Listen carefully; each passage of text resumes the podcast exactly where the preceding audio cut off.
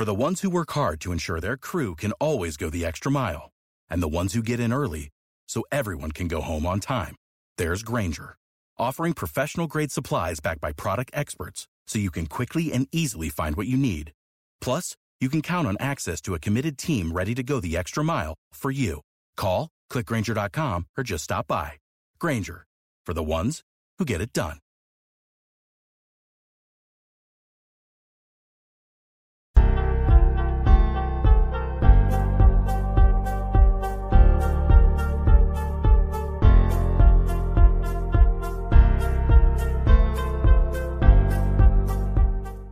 Good morning to everybody, and welcome to Coffee and Football presented by BKCW. I'm your host, Blake Monroe, where I'm joined this morning by Bobby Burton and Jerry Hamilton.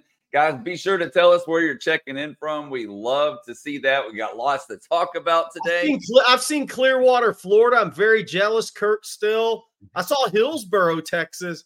Here's a crazy one. I once took a junior college basketball visit to Hill Juco. Many Uh, I'm, ago. I'm sure that was as riveting. Well, I mean, look, look, my academics were a slightly higher than that. My basketball skills were slightly lower than that. Uh, hey, tell us what kind of coffee you drink too, by the way, guys. yeah. We, we got away. We used to do that a bunch, and t- I I'm sitting here in a hotel, and so I'm just drinking. I don't know, Folgers uh, from the hotel lobby. Uh, but I, we got away from that a little bit. I love I love hearing that the the uh, it's been a it's been a fun thing uh, for us to do. hey uh, Jerry, a lot of stuff going on yesterday. I, one of the things that we wanted to talk about this morning was literally the uh, the video that the University of Texas put out. Yes. 32 days, 32 days, the countdown until spring ball uh, begins. This is the video the University of Texas put out uh, yesterday. They're getting it. They're getting after it, guys. Uh, my, I, m- first, first glance, Malik Muhammad. You see the work guys are putting in. He's a stronger looking guy in his upper body. Yeah, I'm telling you, people don't realize th- th- this is what I was talking about the other day. These guys are still growing. Yeah. you, you, you know what I mean by that? Like it, it's it's very interesting. People forget that kid, and I have a, a a child that's a junior in college right now, right? That's that, and you forget that they're still growing. If you just look at them as uh, individuals, you you forget that this is not pro football that there is a big difference between year one, year two, year two to year three, and then on. They're still growing, uh, and so I think that's going to be interesting. Uh, you know, we'll we'll see how it all goes, but I'm excited about the Longhorns. 32 days away uh, from spring ball. I love Sark's word, obsessed. I love that. yeah. So here's the thing: we've talked about this. Um, and by the way, somebody checked in from Tomball. Bobby, is Roger Vick the best prospect you've seen out of Tomball High? By the way, Uh, Roger Vick was pretty good. Who was the quarterback What- of that team, though? oh, I don't. Uh, Lance Pavlas. There you go. Yep. Um, uh, the former A and M. They both went to A and M. The the the one that um they had a baseball player up there. Golly, I can't remember. That that's that's too long. Hey, but you were talking about obsessed and that Yeah. that terminology. What what you know, Sark used that, and the the rallying cry cry last year was you know together, embrace the hate, then FAFO. Uh, Sark likes his little monikers, uh, and all coaches do. You know that. I mean, so this is going to be interesting to see how he he tries to tie it all in together. I love obsessed. I'll tell you why I love obsessed. And we kind of talked about it. I've hit on just my thoughts on this. Texas got to the college football playoff, obviously, but didn't climb the mountaintop. Alabama has three guys come over to Texas. They got to the college football playoff. They didn't climb the mountaintop. That I love the word obsessed. You had they Sark is in this point in time in this program while they're still trying to climb to the top of the mountain. And they got close last year, but now he wants these guys to be obsessed with finishing, finishing games, finishing season. Be obsessed with it, climb the mountaintop, get to the top of the mountain. Then after Sark in Texas does that, then the tough job is staying there. But that I, I love the term obsessed with this team. I think these guys have something to prove. I feel like they got just enough of it last year to to realize, whoa, what a feeling it would be to finish this thing off. Um, so it's going to be tougher. It's a tougher haul for everybody in the 12 team playoff now than it was in four, but uh, you, you got to love uh, you got to love where the, the program's headed and the way Sark is pushing these guys. He's got a feel for it. Hey, two comments that just came in.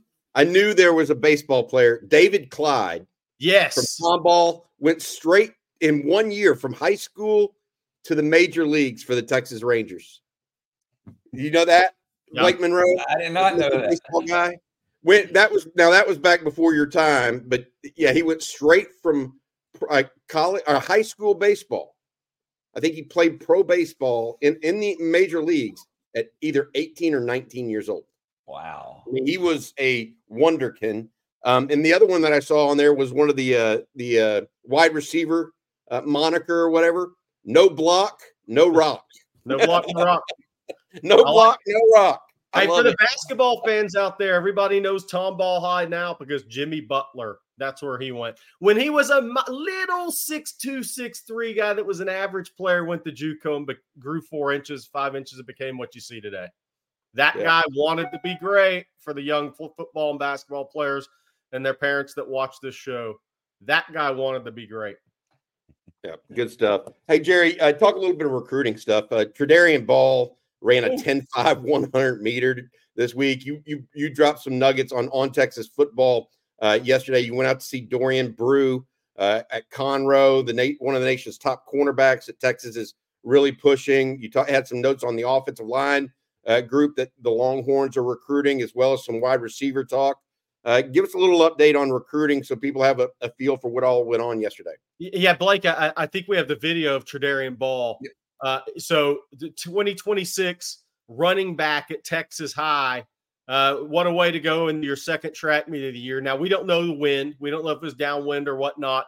Uh, but that's a that's in the 10 fives right there uh, Texas Texarkana Game Day, which does a great job. Texarkana Game Day, Longview Game Day up in East Texas. They do a great job with high school sports up there. Uh, so shout out to them. I met those guys when I was at Pleasant Grove a couple of weeks ago. But uh, three hours after this 10 5 Georgia offers, that's the way this stuff goes on social media now. I mean, he already had 30 offers, right? I think Texas is in a pretty good spot for Tredarian Ball. Um, but uh, Georgia comes in and offers, right? That, hey, and he should get a Georgia offer after running 10 5 at 5'10 and at 5'11, 185 pounds. Let's be clear. So the 2026 running back class in Texas is extremely talented. KJ Edwards at Carthage is very good. Obviously, Racine Guillory's committed to Texas. Texas will take two running backs in 2026. Um, I don't think any of them are going to physically look like Jerrick Gibson. If you haven't seen that photo on Instagram, geez. Woo! Boys, Jerrick Gibson going to be 5'9, 220 pound little rolling ball of butcher knives, man. I mean, that's what that guy's going to be. Uh, but that was at Conroe High yesterday. Watch Dorian Brew, little track workout. Watch their football workout. I actually posted uh, on ontexasfootball.com about a couple other guys. They have an edge kid named Jaden Ramos in 2025.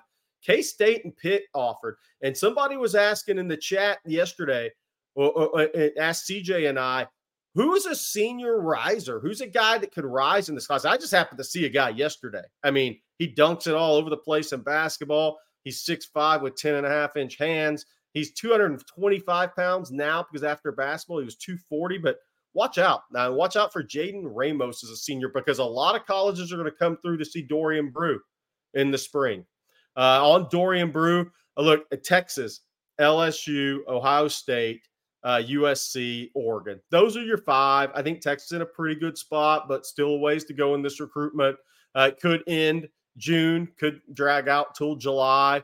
Um, you know, his father uh, pro- will be track Hall of Famer if he's not already at LSU. He went to Klein Forest High School. Mom's already in the Athletics Hall of Fame, Track Hall of Fame at Ohio State.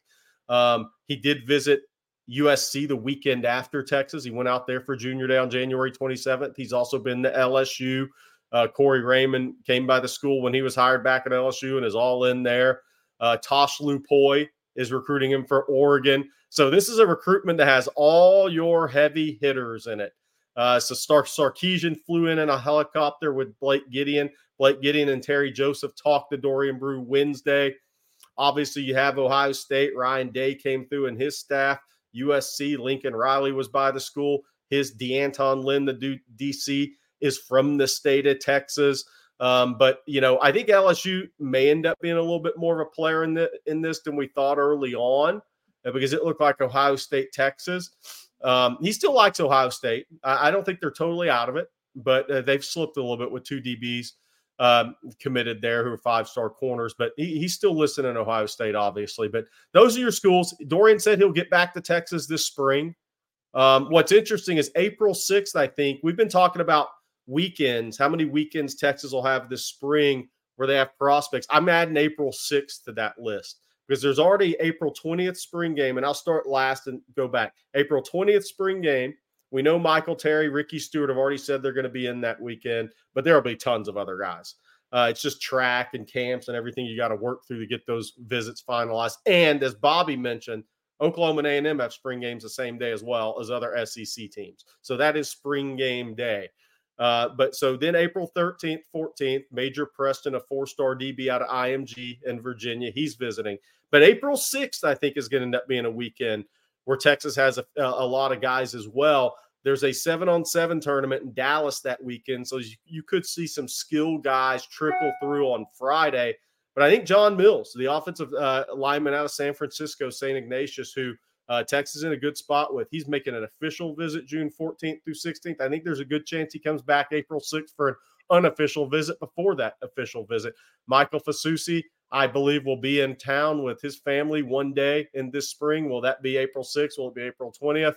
Could it even be in March? We'll find out. But I think that visit's going to happen as well. Um, so just Kaliq Lockett. I spoke with somebody close to that recruitment yesterday, the four star receiver at Sachse High. Um, Texas very much in it. Now, he didn't attend the January 20 junior day, and all these notes are on, on texasfootball.com. Go on over there, ask questions, whatnot. Uh, I'll answer all your questions.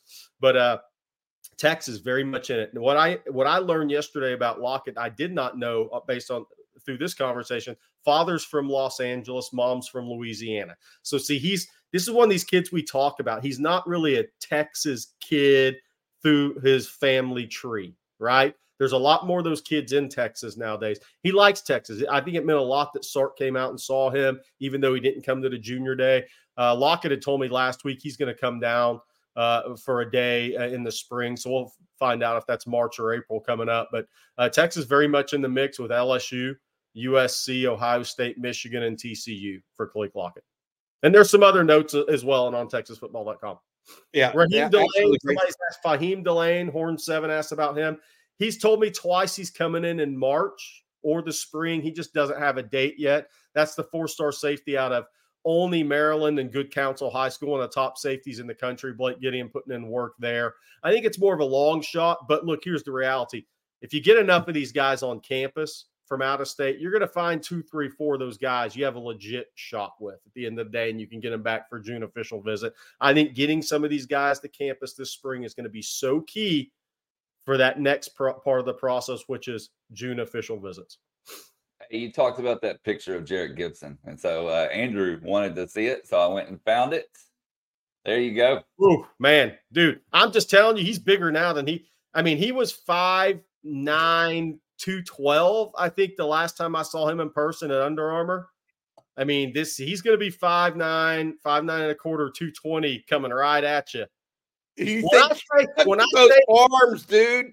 when I say when I say a linebacker blitzing up the middle is not going to shock his body, this is what I'm talking about. This guy's physically ready to play with a low center of gravity and not and hit that blitzing linebacker. This guy is built like very few freshman running backs are. Now he's 19. He's a little older. Who cares? I mean, that that that dude's rocked up now. Emmanuel Villafranco says, "How fast is he?" Uh, Jerrick, I, I, would guess he's probably. I'm guessing he's a four six guy, maybe four four four five five four five seven four six in that range.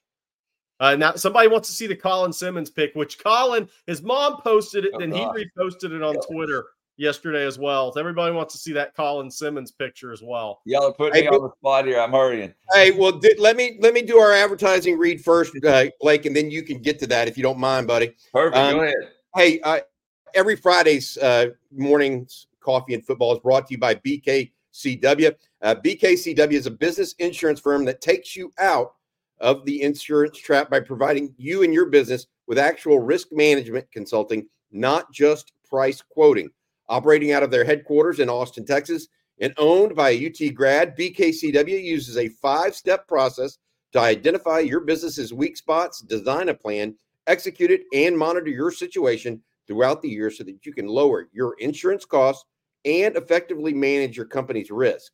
BKCW has already helped some of the most well known construction companies, restaurant groups, breweries, and nonprofits in Central Texas escape the insurance trap. And it all starts with a free risk assessment. Go to bkcw.com or send an email to info at bkcw.com to get started with a free risk assessment or claims audit and escape the insurance trap. Thank you, BKCW, for your ongoing sponsorship. They do all kinds of businesses, by the way, including uh, publishing businesses like On Texas Football. All right, I found it, guys. There you go. Yeah, that's that's what 20, 15, 20 pounds in a short amount of time uh, looks like. I mean, look, we we kind of t- I talked about this, and I'm sure CJ talked about it. For anybody that was down at the Under Armour All America game, um, Colin was bigger in his upper body. That I think when you see 6'2, 6'2 and a quarter, 215, 220 listed, it, sometimes it's hard to kind of visualize what that looks like unless you see a kid up close. But what, one thing I'll tell you is he was already getting defined in his upper body. He looked stronger to me in his upper body in December at the Under Armour game than he did when he committed to Texas. There's a somebody posted a photo of both those next to each other on online. I don't know who it was. Um, Colton No deer antler spray. This isn't the PGA Tour in the '90s, but that's pretty funny. Um, but uh, you know, uh, he's carrying. I think he's added a lot of weight in his legs, from what I can tell. He's adding a lot of muscle strength, weight in his legs, and continuing to build out that chest and those arms. He's going to be a six-two and a quarter, 255 pound uh, blur coming off the edge for the Longhorns, man. Y'all are going to love watching this guy play. Hey, we have a uh, super chat from Michael Stuhler that I want to read real quick. Uh, and Michael, thank you, Michael. He says, Enjoy Philly, Bobby. I'm from there and just moved to Austin. If you need any food or cheesesteak recommendations, let me know. I need, you know what I need? I need a pizza recommendation for tonight, if you don't mind, because I'm taking my daughter and two of her college friends uh, to the Palestra, Jerry. Uh, we're going to go watch some some college basketball at the awesome. Palestra. Which, if you're a college basketball fan, like a old school one, that's where the Big Five used to play. Uh, they call it the Big Five. So uh, Villanova and St. Joe's and Penn, Drexel, and Drexel all played in this uh, building, and they played out of state Temple was another one. Yep. Um, and so, long story short, uh, I'm going there. I've never I've been I've, I've, been in the, the arena, but I've never been to a game. So I'm doing that with my my daughter and uh, two of her friends. But I need a pizza place, if you don't mind, that's somewhere around that I could take them to after the game. Uh, by, by the way, as a big college basketball fan, I'm jealous. I think Philadelphia is the best city for college basketball because of what Bobby just said. I mean, just think about the Villanova you can go you could go watch college basketball in multiple division one levels i mean there's some tremendous low low major game lower d1 games than mid major and then you got the high major with the big east and villanova back in the day and obviously what jay wright did there. So unbelievable college basketball well, city. last time i was up here jerry I, I, I showed you that picture. I'm i'm driving um, I'm dri- I, I, rented a car and I had to drive out to a, uh, outside the city limits a little bit but it wasn't actually outside the city limits. They have little, little suburbs that are tightly wound, you know, um, around the city center. And I'm driving just down this innocuous road, and out of the left corner of my eye, I see this old school high school, and it's over. It's called Overbrook, right? And I, I immediately realized because I'm a I'm a sports trivia nerd and you know followed all that stuff growing up. That's Wilt Chamberlain's high school. Wow. I'm, I'm like, dude, that it just out of nowhere. Just I'm driving down the street. Oh, there's Wilt Chamberlain's. You know. Anyways, that that was kind of cool. Philly's got a long, uh, a long, storied basketball history, no doubt. Yeah, you got your King me. King me. Good question. Eight twenty nine. Um, uh, uh, King me. I was up in East Texas last week. Uh, went to see Lance Jackson, Texas High, Kilgore, uh, Chapel Hill to see Ricky Stewart, Lufkin to see Zion Williams. Uh, made some a couple other stops, which we'll talk about in the future there in East Texas. We don't talk about them all, uh, but uh, made, a few stops in East Texas. Was out and about a little bit in Houston this week. We'll be in Houston next week. Uh, then I'll be on the road outside of Houston again the following week. A lot of kids are out of school today and Monday, um, so we're gonna uh, stick in the Houston area next week. Then um, go a little bit outside of that Houston area the following week, and the spring valuation period will be fun. We'll get out and do some stuff in Florida, Alabama, uh, Louisiana, all those states. Uh, one thing we need to mention, I Blake. One thing we also need to mention that that we didn't at the top that is news is William Gay, uh, yeah. the defensive back, uh, uh, the former NFL defensive back. He had been hired to replace D- Duane Akina uh, earlier this year in, in January as a off-field defensive analyst. Yesterday, he announced, or it was announced, that he was heading to the Washington Commanders as the assistant defensive back coach. So that is not abnormal. That's a step up for him. Um, and so, uh, congrats to him. He's off and around now. Who's who is Texas going to hire to replace William Gay? Uh, these are again. This is one of the reasons why I say this. Um, these people are got, just like Joe DeCamillis. They move every year. Payam Saadat moves every year. Their goal isn't to stay a defensive analyst or an offensive analyst. Most of these guys. Now, for every Gary Patterson, there's like 20 guys that aren't, you know, really just looking to be stay in one spot and make 50 to 100 grand a year. They're trying to get up and start making that 150, 250 a year as a real assistant. So uh, somebody, that's what you're going to get. Somebody asked about Tashard Choice in Georgia State uh, with uh, Coach Elliott leaving to go to South Carolina. Here's the only thing I'll say about that. If you're sitting back and you're at a really good job right now and you see a guy leave the head coaching job there to go to be a tight ends coach at South Carolina, that kind of tells you about the future of uh, G5 football. In, in a lot of these guys' estimation, it happened twice. Guys left to go to the Alabama staff. You go back, think back to when Chris Beard was hired at Texas. Rodney Terry and Chris Ogden left lower D1 jobs, UTEP, UT, Arlington, to come to Texas. There's a reason all these guys are doing this. It is extremely difficult with NIL and portal at these lower division one levels. I I think that's a bit unless a guy just said, I just want to be a head coach now. And you know what? I'm betting on myself, right? Man, those are tough jobs right now, Bobby. When head coaches are leaving to be assistant and position coaches, give me a break. Yeah. And thank you, Juan, by the way, for the super chat. And we have another thank super you, chat uh, from Michael Schuler and he's giving you your recommendation. He says Angelo's in South Philly, the best pizza I've ever had. And then he said also the best cheesesteak. It's a win-win. So there you go, Bobby. You got to go check it out. Somebody's I'm asking, would Jeff Traylor do the same? Nah, he makes three mil a year, and he'll be a Big 12 coach in a year or two, or Arkansas's coach. All right. Uh, he's, on, he's on the path you want to be on. And then I don't know if y'all saw this or not, but the Michigan safety has starting safety, I believe, has entered the transfer portal. Um, I didn't bring this up this morning, and then Ty Abram just reminded me. when did that happen? Uh, I believe this morning. It was either this morning or late last night, but I'm pretty sure it came out very early this morning. Wow. I look if that's starting to trickle, let that dam open. that's that's uh, if you're a Texas fan. And by the way, uh, you know, it, it, obviously Texas will be interested in the defensive tackles. Will Johnson, the corner, is you know a tremendous, tremendous player. Uh, the safeties at Michigan, very good. Their defense was loaded. Let's just you know uh, talk about that. Uh, Jerry, I, I, do have to go back and talk to you about Dorian Brew. Uh, his mom at Ohio State in the track Hall of Fame, his dad in the track Hall of Fame at LSU. Sounds like he needs to cut out and make his own way to Texas. Just, I'm, just, I'm, just, being, I'm just being, well, and, and, add and add more to that. They both ran professionally. The dad has go, uh, bronze and silver medals from the Olympics, right? The dad's the track coach at, at Conroe. Um, he was there yesterday. He still looks like he could run a quarter at about 46, honestly, uh, even at 50 years old or whatever he is, uh, 46 maybe.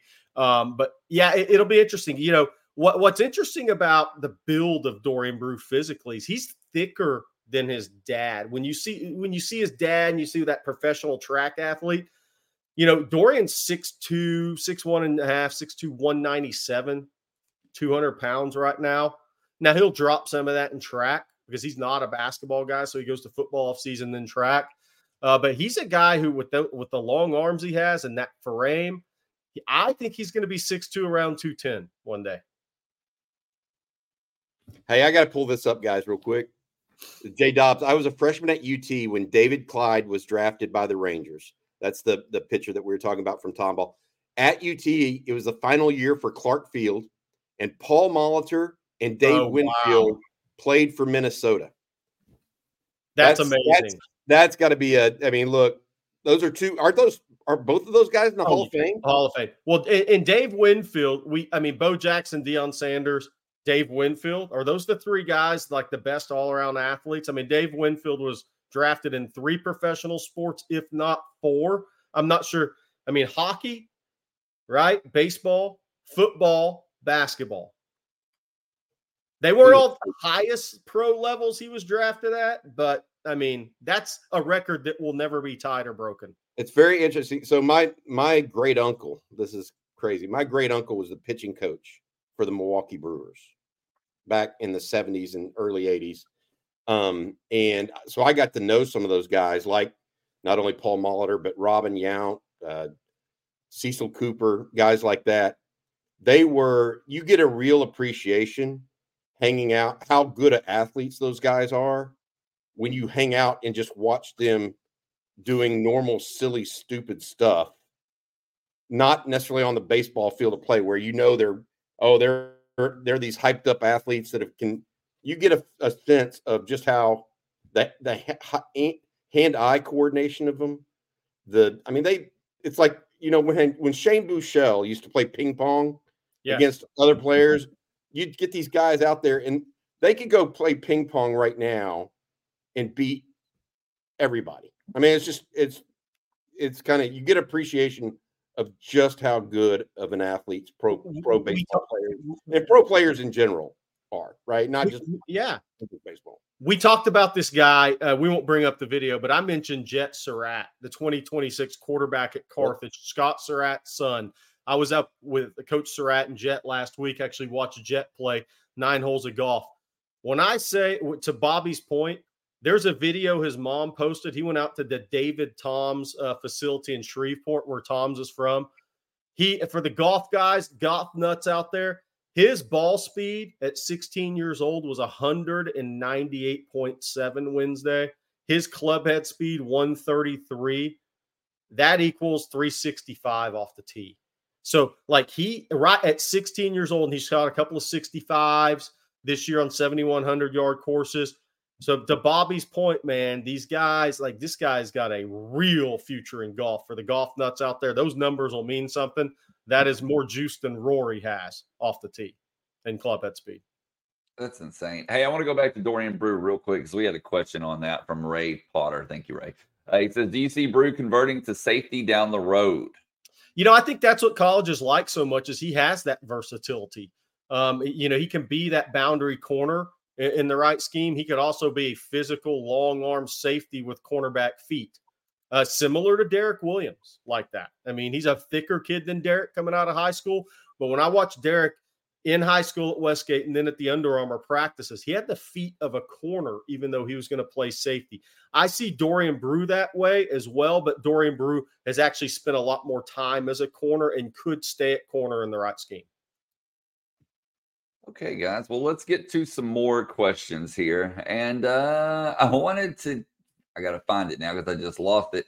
Uh, hey, hey, by the way, while you're bringing that up, you know the, the most impressive thing Dave Winfield ever did though on a field, or he hit the pigeon from right field throwing the home plate.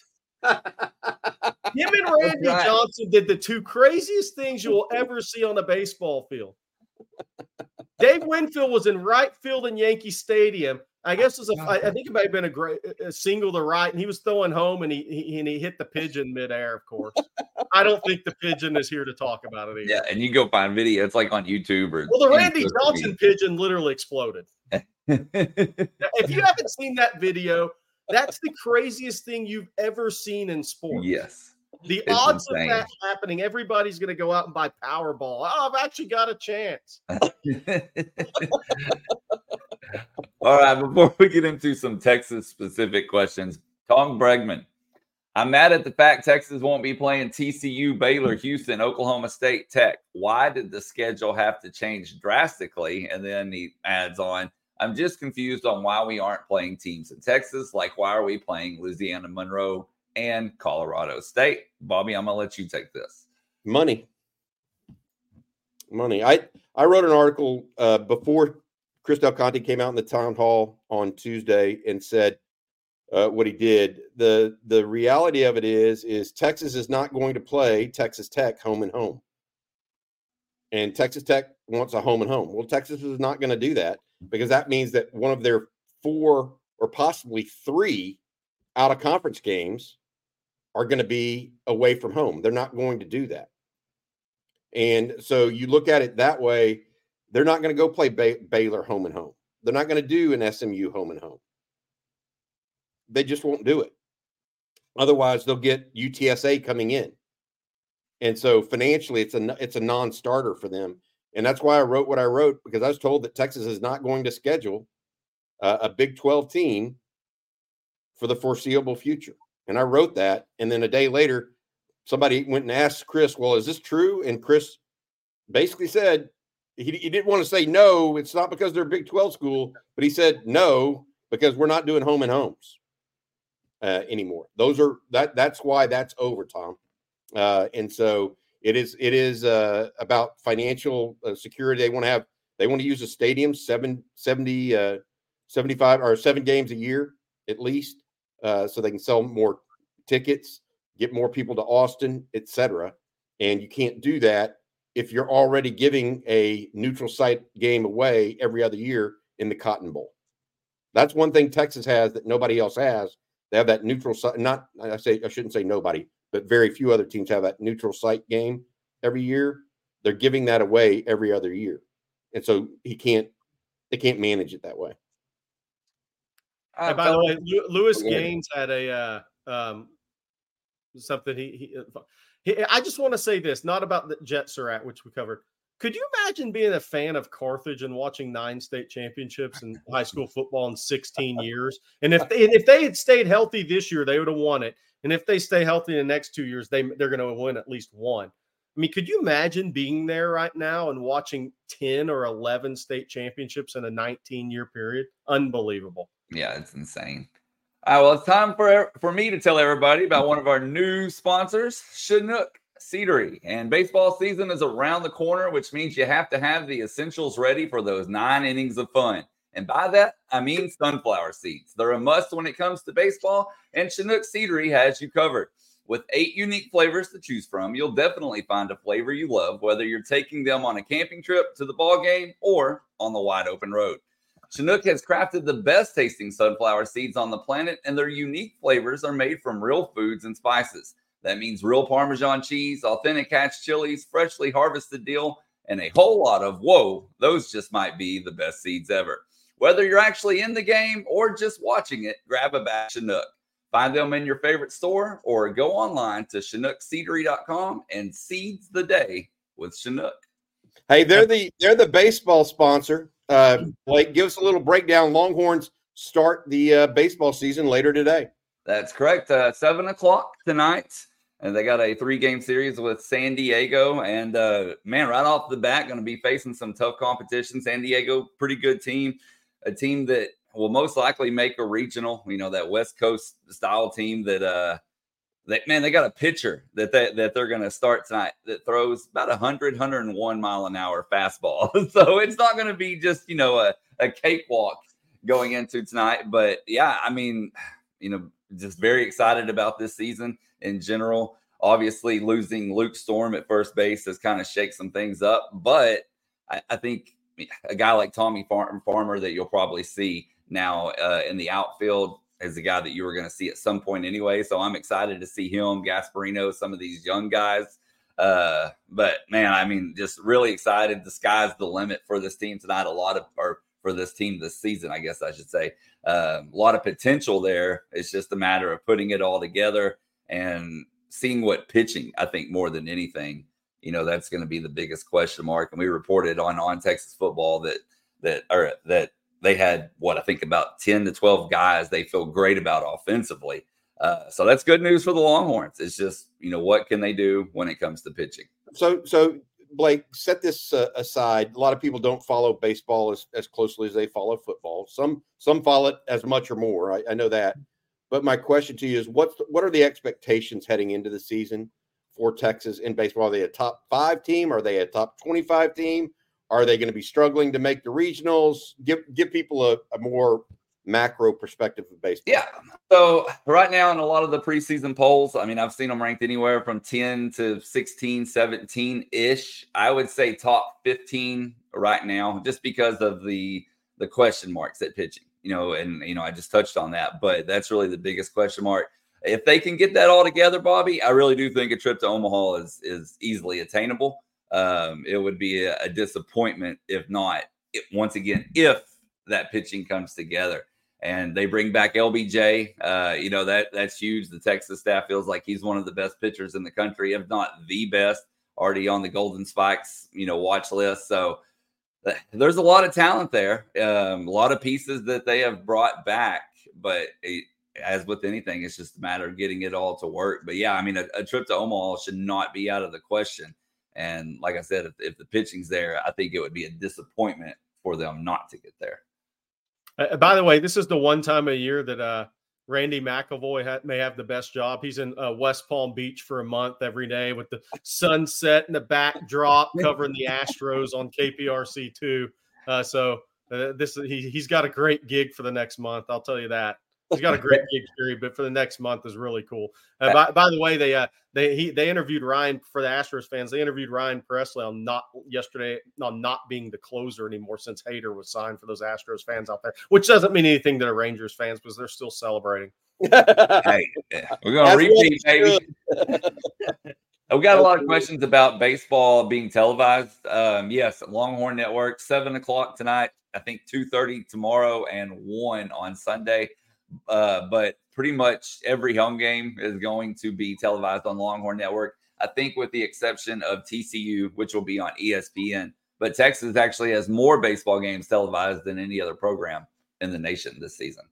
And by the way, then we'll mention basketball before we back to football. Huge game Saturday at the University of Houston, Texas at U of H.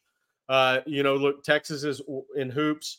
They got they got to finish eight and ten in conference. I'm actually going to write something on, on, on OTF a little bit later about this to, uh, today. Uh, that they they they got to get eight and ten in conference play, and I think if they do that with the schedule, I'll break that down why they'll still be in the NCAA tournament. And before we move on, Texas softball. I think they faced four top 25 teams this weekend. Yep. So you got to learn a lot about them after they dominated last weekend against uh, number eight UCLA. All right, guys. Well, let's get back to football because we have a ton of questions here. And we'll just start at the top. This question from Antoine. He says, Will the spring roster be released in the next few weeks? Did y'all notice? I, I, think, started, I think, it will go. Bobby, go ahead. But I'll say, yeah, did y'all notice they started uh, putting out some new pictures on yes. uh, mm-hmm. on Twitter yesterday with uh, different uh, players and their jersey numbers, etc. Uh, Aaron Butler and Isaiah Bond were two that I noticed. Uh, some some good stuff. Uh, so I think that it'll be it usually yeah. when we get it, um, when we actually get it, is the first day of spring ball. They'll allow the media members 15 minutes to go out and watch practice, and they'll give us the roster. Yeah. Now it may come out a day or two earlier than that, but that's the first day when they put it in your hands and say, okay, here are the new numbers, here are the new everything, and that's when we'll we'll be able to have everything for you in one single place. They may do it a little earlier this year I don't know what Thomas Stepp and John Bianco, the the uh, sports information folks, are uh, deciding to do at this point. Yeah, I was just, I was I echo what Bobby said when when these kids start posting those photos, Isaiah Bond, Aaron Butler, uh, Christian Clark, we saw Parker Livingstone. When those guys start posting the photos of them of their in their TUT polo, you know the uh, ro- you know the updated roster is not far behind. Right. So this next question here uh, is going to be from Forrest Elridge, and he says, "Do y'all think we'll see an improvement from Quinn's fastball and fitting throws into tighter windows this year?" If he wants to make money, he better. I mean, I just I, I think that's the that there are two things left, or two or three things left that Quinn needs to improve on. Throwing the fastball and fitting into tighter windows is one of them. Maneuverability in the pocket is another. Quicker progressions is a third. Jerry, those three things: tighter windows, quicker progressions, maneuver maneuverability in the pocket. All of those things, along with just getting better physically, are going to be things that Quinn has to, to work on this year. Yeah, for, for me, uh, you know, uh, it'll be discussed plenty. I'm uh, getting stronger physically to fit the NFL profile. Last year was kind of losing the weight that he needed to. This year is about getting stronger, getting that body body stronger, and then two, I think just red zone. I I think if he progresses from year two to year three like he did year one to year two, we won't even be having these conversations. That's true. Ohio, ready for some quick mental health facts? Let's go. Nearly 2 million Ohioans live with a mental health condition. In the U.S., more than 50% of people will be diagnosed with a mental illness in their lifetime. Depression is a leading cause of disability worldwide. So, why are some of us still stigmatizing people living with a mental health condition when we know all of this? Let's listen to the facts and beat the stigma. Ohio, challenge what you know about mental health at beatthestigma.org. Seeking the truth never gets old. Introducing June's Journey, the free to play mobile game that will immerse you in a thrilling murder mystery. Join June Parker as she uncovers hidden objects and clues to solve her sister's death in a beautifully illustrated world set in the roaring 20s. With new chapters added every week, the excitement never ends. Download June's Journey now on your Android or iOS device or play on PC through Facebook Games. Uh, Jason Washington with the with the question. He says, if you guys had to, had to guess, how quickly will the incoming freshmen and portal guys be able to pick up on the playbook? I'm sure the offensive guys really have quite a bit to process. Uh, he's right, uh, Bobby. I think the offense, the scheme, the at wide receiver, at tight end, offensive line. DJ Campbell had a big learning curve in front of him. That's a complex offensive scheme with a ton of pre-snap movement um, so that I think that offensive scheme is tougher to pick up than the defensive scheme, especially at the wide receiver position. That's why I think year two, you see a different Johntay Cook than year one uh, because you're comfortable and that allows you to play with freedom. Um, so that, and that's what we've said about how good Ryan Wingo looks in workouts and things such as that headed in the spring practice if he picks up the system fast, then watch out, right? But it does take guys a little longer to pick up this offensive system uh, with all the pre-snap movement, all the all the reads, everything at the wide receiver and tight end position. I'll say this: uh, it, running back. Yeah, the running backs got a ton of pre-snap movement in Sark's offense. Um, I would say this: portal guys will definitely be ahead even if they played in a very rudimentary style offense, they'll still be ahead because they they've they've been there, right? I mean, they've had a year or two in a in a college system. They know how much more exacting it might be than a high school level offense. I mean, you did you're you're going up from you know high school to college. You're going to have a that, and they've already been through it. It doesn't mean necessarily mean they're going to be better at it, right? A Jai Hall was not very good at it, and he was coming over from from a college program. But I think that Sark recruited guys that had that kind of uh, mentality, so they're going to be uh, be okay with it. So I think portal versus that. The other position that I actually think has issues in the portal are linebacker, or not just linebacker, uh, not just the offensive side of the ball. I mean, but learning the system, linebacker, and safety in college, very difficult compared to pro or uh, compared to high school.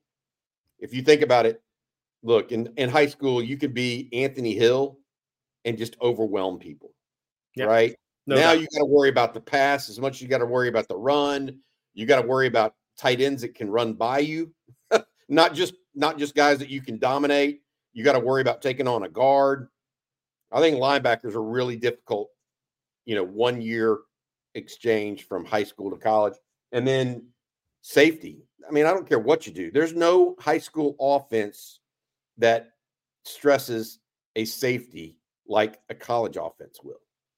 And so you have to your your brain almost has to re refigure what's possible and where you need to be. You know, you could cut you can take corners uh, cut corners in high school. You can't cut corners in, in college at, at safety. To that point, that's why I think it's so important that um, that um, Xavier Filsaime and Jordan Johnson Rebel are in at spring. See, Derek Williams, think of how just think how good he was as a freshman. Think about what he'd have been if he'd had spring practice. I mean, that that's a big difference for these guys at the safety position, all positions, but to Bobby's point at the safety position, I mean, I think that's going to be so helpful for Filsaime and Jordan Johnson Rebel and getting on the field quicker and getting up to speed quicker. Uh, while we're on the note of the offense, Football Texas says, guys, which SEC team has the closest offensive scheme to Texas? And does that learning curve hurt us some this year, but help us the following year? Uh, it's Lane Kiffin. Yeah, for sure. I mean, they're cut from the same cloth. Um, uh, Lane may be a little bit more uh, of the wild card with with his offense. Like he may, he he likes to. Th- you you think Steve Sarkisian likes to throw the deep ball. Lane, Lane Kiffin has never seen a, a, deep ball he didn't like. Third and one, let's go deep, you know. Um, but they are so similar. I mean, they the power run up the middle. That's my wife. Great. If she just broke a commitment, we're in trouble. yeah, yes. Hi, there you go, Jared. Um, but I think Lane Kiffin by far, guys, is is the one that I would uh, uh, be talking about here. The others that I could say that uh, are are of uh, interest or uh, reasonably approximations. G- go ahead, Jerry. I, I was going to say somebody, somebody, say on the, somebody on the chat brought up uh, Josh Heupel a little bit as well. Yeah, he's more of that. He's more of the the Jeff Lebby style. Yeah, it's that. I think he he does a lot of that RPO game is so heavy with him.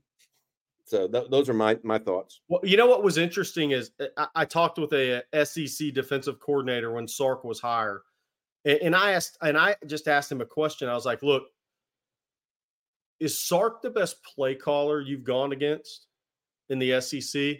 And his answer was interesting. He said, "Actually, he said Sark is the best script guy you go against." He said Lane Kiffin's the best play caller. He said both great in what they do very well. He said so. He said Sark script over Kiffin, Kiffin play call over script. That's one SEC D coordinator, but very similar offenses. All guys have different strengths, right? Uh, he said Sark's script is. He said. Er, he said beginning a game, you know what Sark does is going to stress you more than anybody. He said late in the game, he said, "Boy, Lane Kiffin's tough." On that move to S to the SEC, Steve Booth asked, "Do you guys feel that Texas making the playoffs and going to the SEC that we have gotten the recruiting bump that we thought we would?" Oh yeah, yeah, yeah. So uh, I'll put it this way: uh, this is why uh, this is an easy yes. Uh, Cedric Baxter, Jerrick Gibson, DeAndre Robinson for a little while. Um, state of Florida, state of Florida. Uh, it was no man's land for Texas in the Big Twelve. I mean, it just wasn't an area you recruited very uh, hard. You weren't going to win a lot of those battles at all.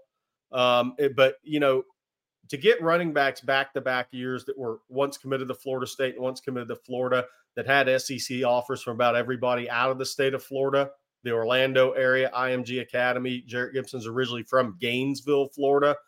That says a lot. Then Derek Williams, would he have come to Texas? And academics did matter. But with all these moves to SEC, Arch Manning's a little different, even though nobody in that family had ever played outside the SEC, by the way. Um, he's a little different. Um, but, you know, you just look at the recruiting classes the last three years and you see where guys are from. And part of that sell is coming to the SEC. And part of that sell is these kids and these families know that Texas is headed to the SEC. I think it helps more than you can even imagine. And, I, and I'll say this on a Brandon Baker out of modern day. I mean, look, he visited Georgia officially, visited Texas, he visited Ohio State. He visited more SEC schools than he did Big Ten schools. Um, he liked the idea of being in the SEC once Oregon had slipped and they weren't going to be where he was going to go. So even those kids out in California, Silas Bolden said it. He wanted to challenge himself against the best. Bobby, remember when he said it? I I, I wanted to go to the SEC. I followed the SEC when I was high in high school at Rancho Cucamonga because the SEC was dominating everything. And Texas got a big, they've got a big boost from it, and I think it's going to be it's going to continue. Uh, David Williams says, excuse me, I think Texas is a run first team that has two running backs that could be the best in the SEC and at least three good running backs behind them. The offensive line is very good run blocking. They just need to block better on the goal line. So, my question to y'all is do you agree with that part about the two running backs that could possibly be the best in the SEC? Well, it's interesting because obviously Judkins left Ole Miss, went to Ohio State. Georgia has two guys in the combine, but they got um, oh, they got the kid from Florida who transferred to Etienne's brother uh, from Florida. Um, there were a lot of running back losses. Well, LSU just had their guy arrested, but um, there there's been a lot of running back losses in the SEC off last year's team. So uh, Texas is going in a pretty good spot at running back position. Bobby, I haven't broken down every team in the SEC. That's actually a really good idea, though, David Williams. Just look at running back in the SEC on a whole. Here, here's my take on that. Um, the SEC typically has the best running backs in the country. Yes. Not necessarily the A ones. Like they didn't, they don't necessarily have a Bijan Robinson. Bijan Robinson was A one, right? He's the best you're going to get. Okay, and and I want to say this the right way.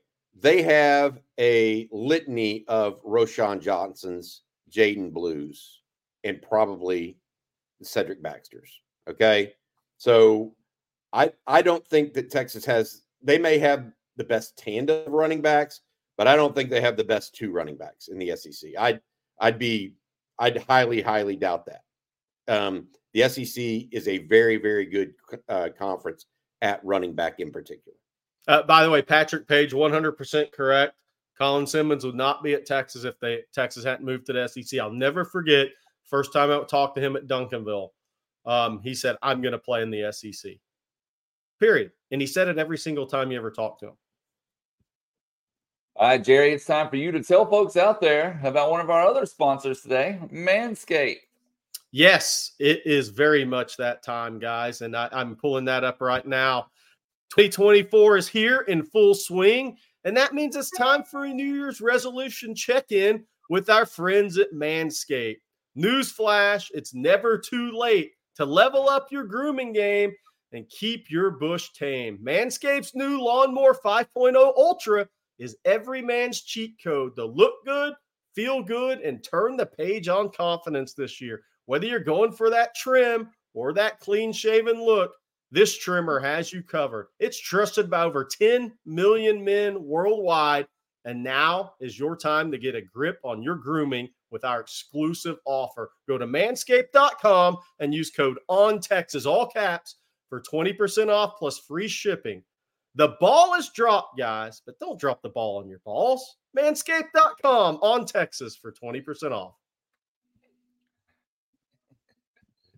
Always a pro, Jerry. Always a pro.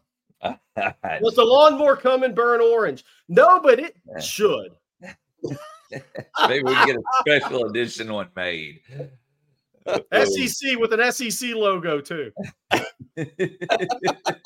Break it out after every SEC win. Oh my goodness. Oh man. Oh my goodness. All right. Jeremiah Nisbet says, with all the new portal additions at wide receiver, how many receptions will Johntay have in 2024? And this is something I was actually thinking about earlier today, so I'm glad he asked it. Boy, let's let's see what go. Look, Johntay's got competition. I mean, we can sit here and say, oh, well, he's the best of the best. You know, he's highly rated. He's got competition. Silas Bolden has competition in Johntay Cook, in my opinion. Matthew Golden has competition. I mean, all of these guys, they've got competition. And I um, I, I think it's good. I don't know. I mean, I think 30 catches and up for Johntay. Some people are going to want to say 50 and up. He's going to be the replacement for Xavier Worthy. Is he? I that that's one. Look, let's talk about spring ball for a second. What are the positions you want to see But you know, figure out. Wide receiver, we know we need to figure that out, right? How is Sark going to actually use some of these guys? Where is Johntay? Where's DeAndre Moore? Where's Ryan Wingo vis-a-vis everybody else, given he's so young, right? Uh, that's one of them. I, I want to see what happens in the secondary too. I mean, I am. How are they going to play Makuba and Barron? Who's going to play safety? Who's going to play corner after uh, the top three guys? So, uh, wide receiver and DB right now, to me, are the biggest question marks. And I think they have the tools and the pieces to, to create this puzzle or whatever, or, or make the puzzle work. But who are those pieces going to be and how frequent to the point to the question of how many receptions? I don't know. I don't know that Sark knows yet, by the way. You know, he's he's got to say he's got to roll the ball out there and they got to go compete. Hey, Jason Washington has another really good question on here. Yes, he's always bringing the goods. I was actually going to get to it next. He says, I like "Which this offensive question. line on the schedule poses the biggest challenge for the Texas D line." Even though they lost some guys, somebody already said Georgia's response in the comments, and Georgia has the most talented large humans right now in the SEC on the offensive line. Uh, that they they will for sure. Kind of, I don't know what Florida's going to look like. Um, you know, I, I think uh, A&M's that's the biggest question mark for their season uh, is the offensive line. Um, so th- that's a really good question. I think Georgia by far has the is going to have the biggest, most athletic guys on the offensive line Texas sees next year. LSU LSU should be good with Will Campbell in that group. Jerry, this question for you from Zachary Delgado. Any Well- news on the punter position? No, no. I mean, that's going to be interesting to see. And, and, and Bobby's touched on this, and I know I've touched on this. I'm, I'm sure CJ has as well. But uh, if Texas doesn't go s- portal in the spring, that tells you how much Jeff Banks, how high he is on Michael Kern out of STA. I think uh, since uh, uh, Kern is not here for spring, since he's a May graduate at STA, that makes Texas' decision a little tougher there. Uh, but there's also a kid named Ian Ratliff. I believe Ian's his first name. I watched him at Atascocita uh, when I went to, went to watch Cam Dewberry and and, um, and and those guys in high school. Obviously Nate Kibble, and they played Kelvin Banks at Summer Creek. Yeah, Ratliff was an impressive punter at Atascocita, and he was a walk. walk on at Texas. He walked on at Texas, but I'm telling you, he's not void of talent now. That guy is a Power Five level punter. So it, it, will be it, will be interesting to see. Uh, Ryan Nelson, I said A and M's offensive line's overrated. I, I think that's the biggest question mark with their team next year with A and M is offensive line. I mean they they were too much of a sieve. They got multiple quarterbacks hurt last year. Um, their offensive line, I'm not going to say they're as bad as Texas was when Sark got here, but Bobby, I'm not sure how far off it was last year based on their play. You know, they, they've been they've had injury issues too that they've Yeah. kind of tried to get through. Um, and you know, you saw did you see the the the footage of I think it was either Sweat or Mur- I think it was Sweater Murphy taking the A&M offensive guard Layden Robinson to absolute town.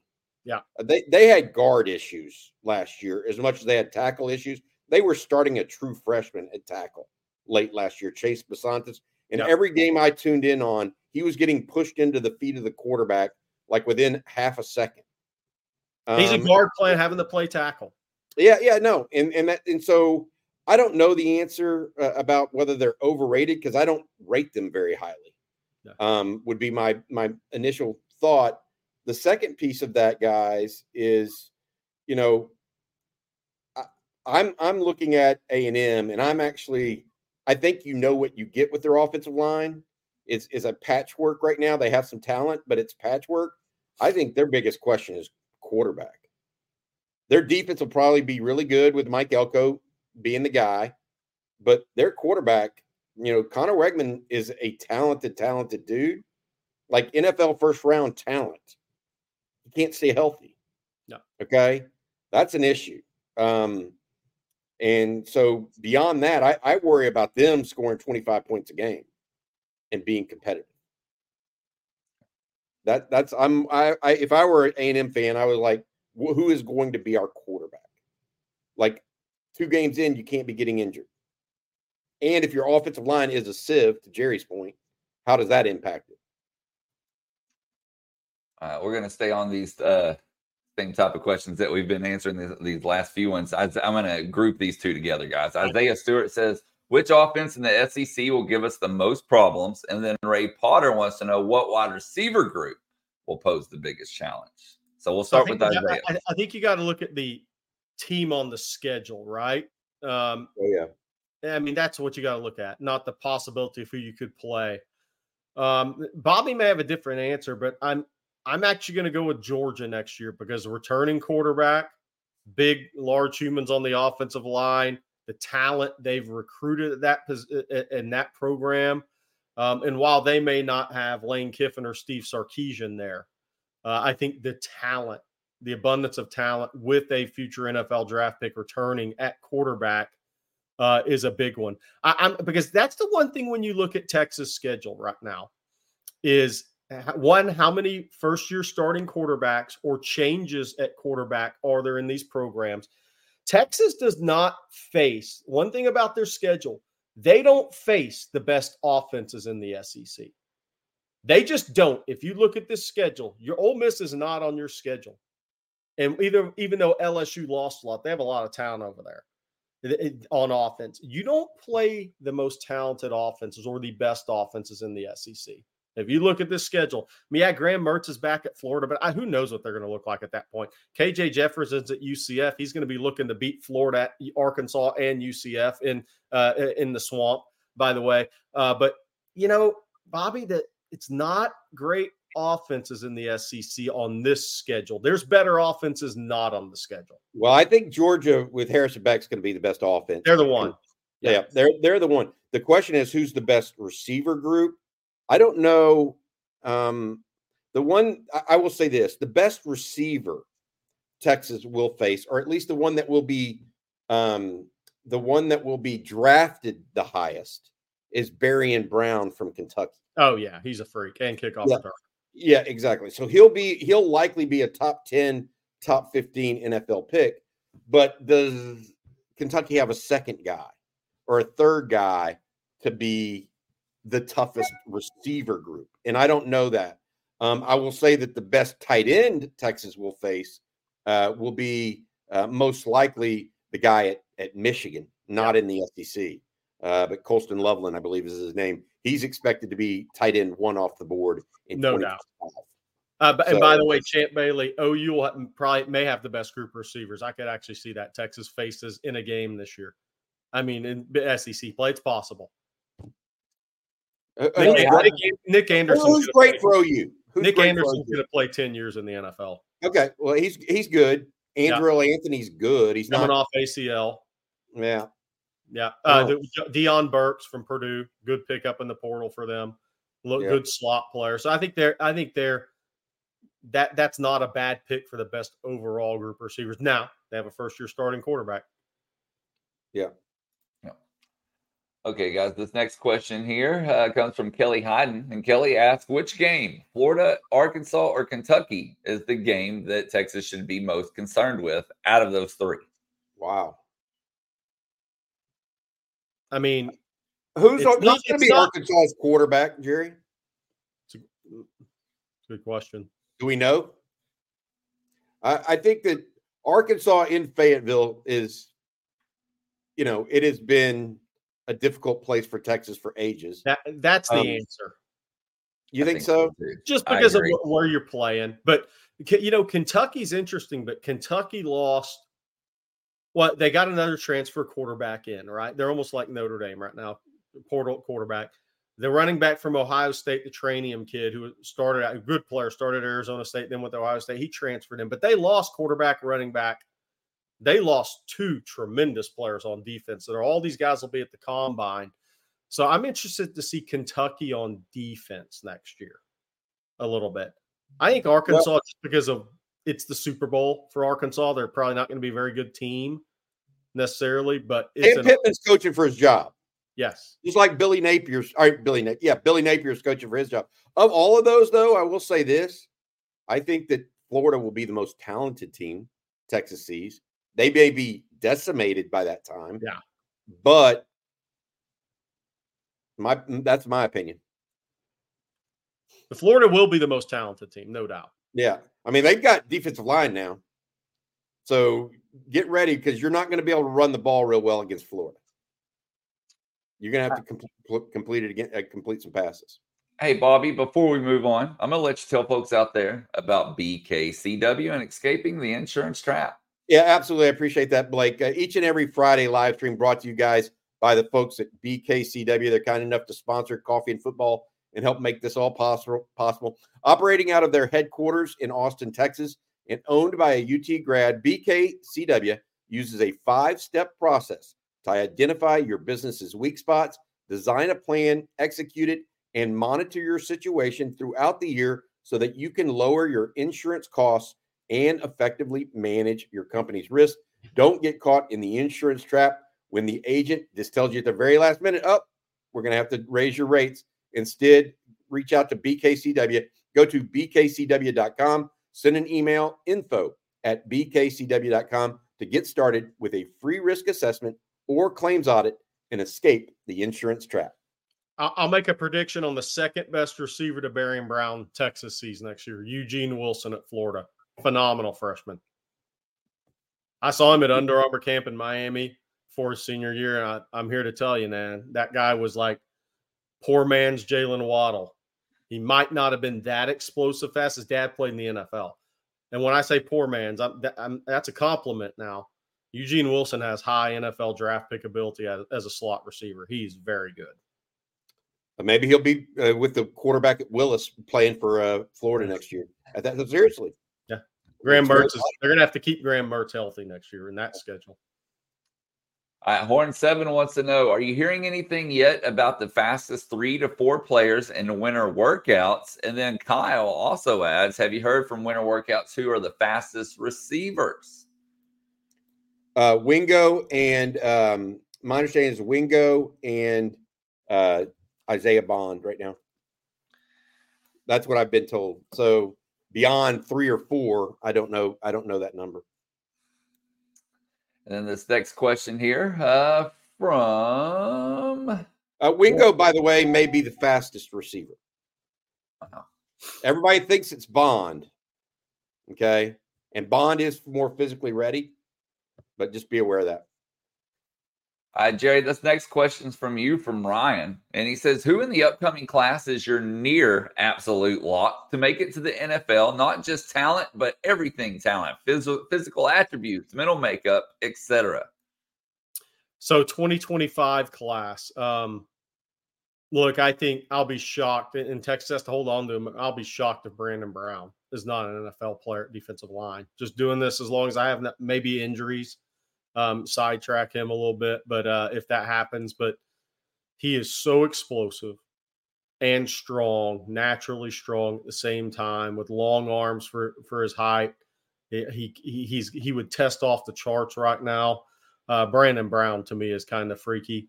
Um, Dakorien Moore um, in that class. If you're talking about somebody, if that guy's not a high NFL draft pick, I'll be very surprised. And then King Me wants to know, Jerry, are there any 2026 quarterbacks we should know about? Yeah, uh, Tr- Troy Hun, absolutely. Outside of Texas, Texas offered their first two in the whole cycle on, I believe that was Wednesday. It's a couple of Valentine's Day offers, love me uh, offers out there. Uh, Troy Hun out of uh, Mission Hills and San Marcos has my full attention. Uh, Jared Curtis is good out of Nashville. I think that's going to go to Georgia, maybe Tennessee, Oregon's in there. His sister goes to Tennessee, but I think Georgia maybe have a beat on that, especially since Raiola flipped. Uh, but now Juju Lewis can affect that greatly in 2025 if you if Georgia can flip him. Uh, but uh, you know, so Jared Curtis was an offer. Troy Hun out of Mission Hills has my attention, full attention, guys. Look, I got I, I got to go see him in person, but just based on what I've seen and, and some questions I've asked people I think he's got a real chance to go from unranked to that five star level guy. Uh, Bobby, I, I, know you watched him as well. His mom's a ba- basketball coach at Carlsbad High in AAU down there. He has an older sister that plays at Miami of Ohio. Um, athletic family. He's got kids got really good feet for a young quarterback. He's a first year starter last year, but he can make all the throws. It's compact. You don't really have to break this guy down and build him back up. He is starting from such a good place. Uh, but he hit the opposite field hash deep intermediate throws are extremely impressive for a 16 year old quarterback. Well, look, Sarkis has uh, offered two quarterbacks in the 2026 class at this point. Uh, Jared Curtis out of Nashville that you just mentioned, and uh, uh, Troy Hun. we need to figure out if it's Hun or Kuhn, by the way. But long story short is he's offered those two guys. The one you're talking about is out of Mission Hills, Southern California, Orange County area. And I did watch him, and he's tall, lanky. He gives off very big Trey Owens vibes to me a little bit, but he's a little bit more athletic than yep. Trey.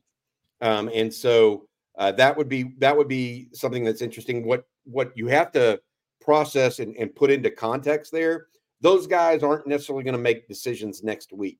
Okay. There's also this glut of quarterbacks inside the state. Yes. So one one of the guys just mentioned from Nashville and Southern California. There's five or six quarterbacks in state in that 26 class that AJ Milwee is already saying, I'm going to go out there and see you and kind of try to figure out what they want to do in the spring. Yeah. And so while they've made decisions on some out of state guys because I think they have to at some level, the in state guys, they're they're going to go out and evaluate. Yeah, for sure. For sure. Like and, and those names are uh, te- uh, AJ Milwee will be by Carthage to watch Jet, watch Jet Surratt, Grand Oaks to watch Grant Smith. Who all these guys have Power Five offers already. So quarterback Jake Fett out at El Paso, who's picking up offers, TCU, Baylor, people like that. Um, so he's a guy that's not even really on the radar for most recruiting fans right now, but he will be. Uh, it's a pretty good quarterback here in 2026 in Texas. So, uh, and the quarterback of Wise uh, that CJ went and saw uh, at Austin Westlake also has offers. So, uh, Texas will do their homework on those guys. And to further Bobby's point, you know, KJ Lacey was a name this time last year. He committed June 3rd at elite camp. So I, I think you'll see uh, that 2026 class probably get started in a similar fashion with a quarterback commitment in June, possibly. Yeah, the uh, quarterback out of Tampa is Will Griffin.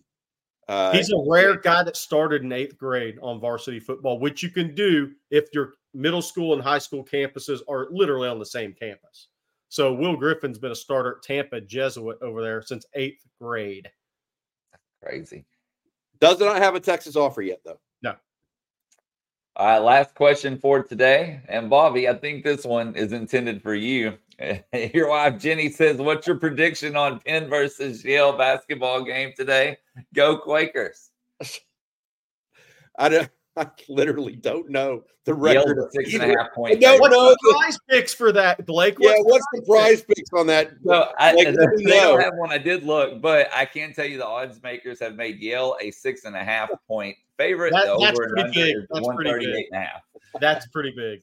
For all I know is all I know is my daughter and her friends. I hope they have fun. I hope we go. Going to try Angelo's Pizza. It sounds like afterwards, so that should be fun. Yeah. I mean, Yale's Yale's a good team. They're 16 and 6 and for people that don't remember, they actually beat Texas on a basketball recruit 2 years ago. Uh, there's a freshman center over there uh, uh, Samson Aletan, who was at Lake Highlands. Uh, Bobby, you'll get to see him tonight. He plays a reserve role. I, I, think he physically needed some time, but that was a guy that Chris Beard, sorry to bring that up, and Rodney Terry and that staff really liked at Lake Highlands. He played with Tre Johnson. Texas offered him, um, but he actually chose Ivy League over all those Power Five schools. Good stuff. Uh, before we get out of here, Bobby, let folks know what they can expect not only later today, but this weekend on On Texas Football. Yeah, absolutely. Well, obviously, CJ, I think, is out and about this morning at a school. Uh, we'll have stuff on ontexasfootball.com. We're back at one o'clock uh, for a uh, weekend ender or a weekender uh, for uh, the one o'clock live stream each and every Friday. Rod Babers will join us as well as CJ Vogel. And then on the weekend, CJ is going to reach out. He's done some research on the new NCAA college football game that EA Sports is putting out. He's going back and comparing where the best players were in Texas were ranked and then comparing where he thinks they the new players like Quinn Ewers and those guys will be as well. Uh, so it's going to be interesting. He also has a special guest, uh, a guy named Bing that goes by the name Bingle that knows this stuff inside and out. Should should be an interesting uh, conversation there. I'm talking with Brian Irwin, uh, the former two-time state championship coach. We're going to talk a little bit about what Texas is doing, uh, the coaching staff right now behind the scenes uh, to get ready for spring ball. That's all. Well, thank you all for tuning in. We need to thank BKCW, Chinook Seedery, and of course Manscaped for sponsoring today's show. Thank you for all the super chats. Uh, as Bobby said, head on over to ontexasfootball.com, join in the community, all the good discussion that's going on over there. And then if you haven't already, be sure to hit that like and subscribe button. We would definitely appreciate that. So for Bobby Burton and Jerry Hamilton, I'm I, I got one thing to say. Oh, go ahead. 32 days away from spring practice. That's right. 32 days away. We're a month away, guys, from the 17 uh, members of that top six, five recruiting class. All the portal guys that are here, minus Silas Bolden. Um, more Arch Manning in spring practice versus last year when Maalik Murphy was number two. Uh, I'm going to keep banging the drum until my drumsticks break. Most anticipated spring practice for Texas since 2004. Wow. Wow. So we'll be back on Monday morning. So we will see you then. Hook up.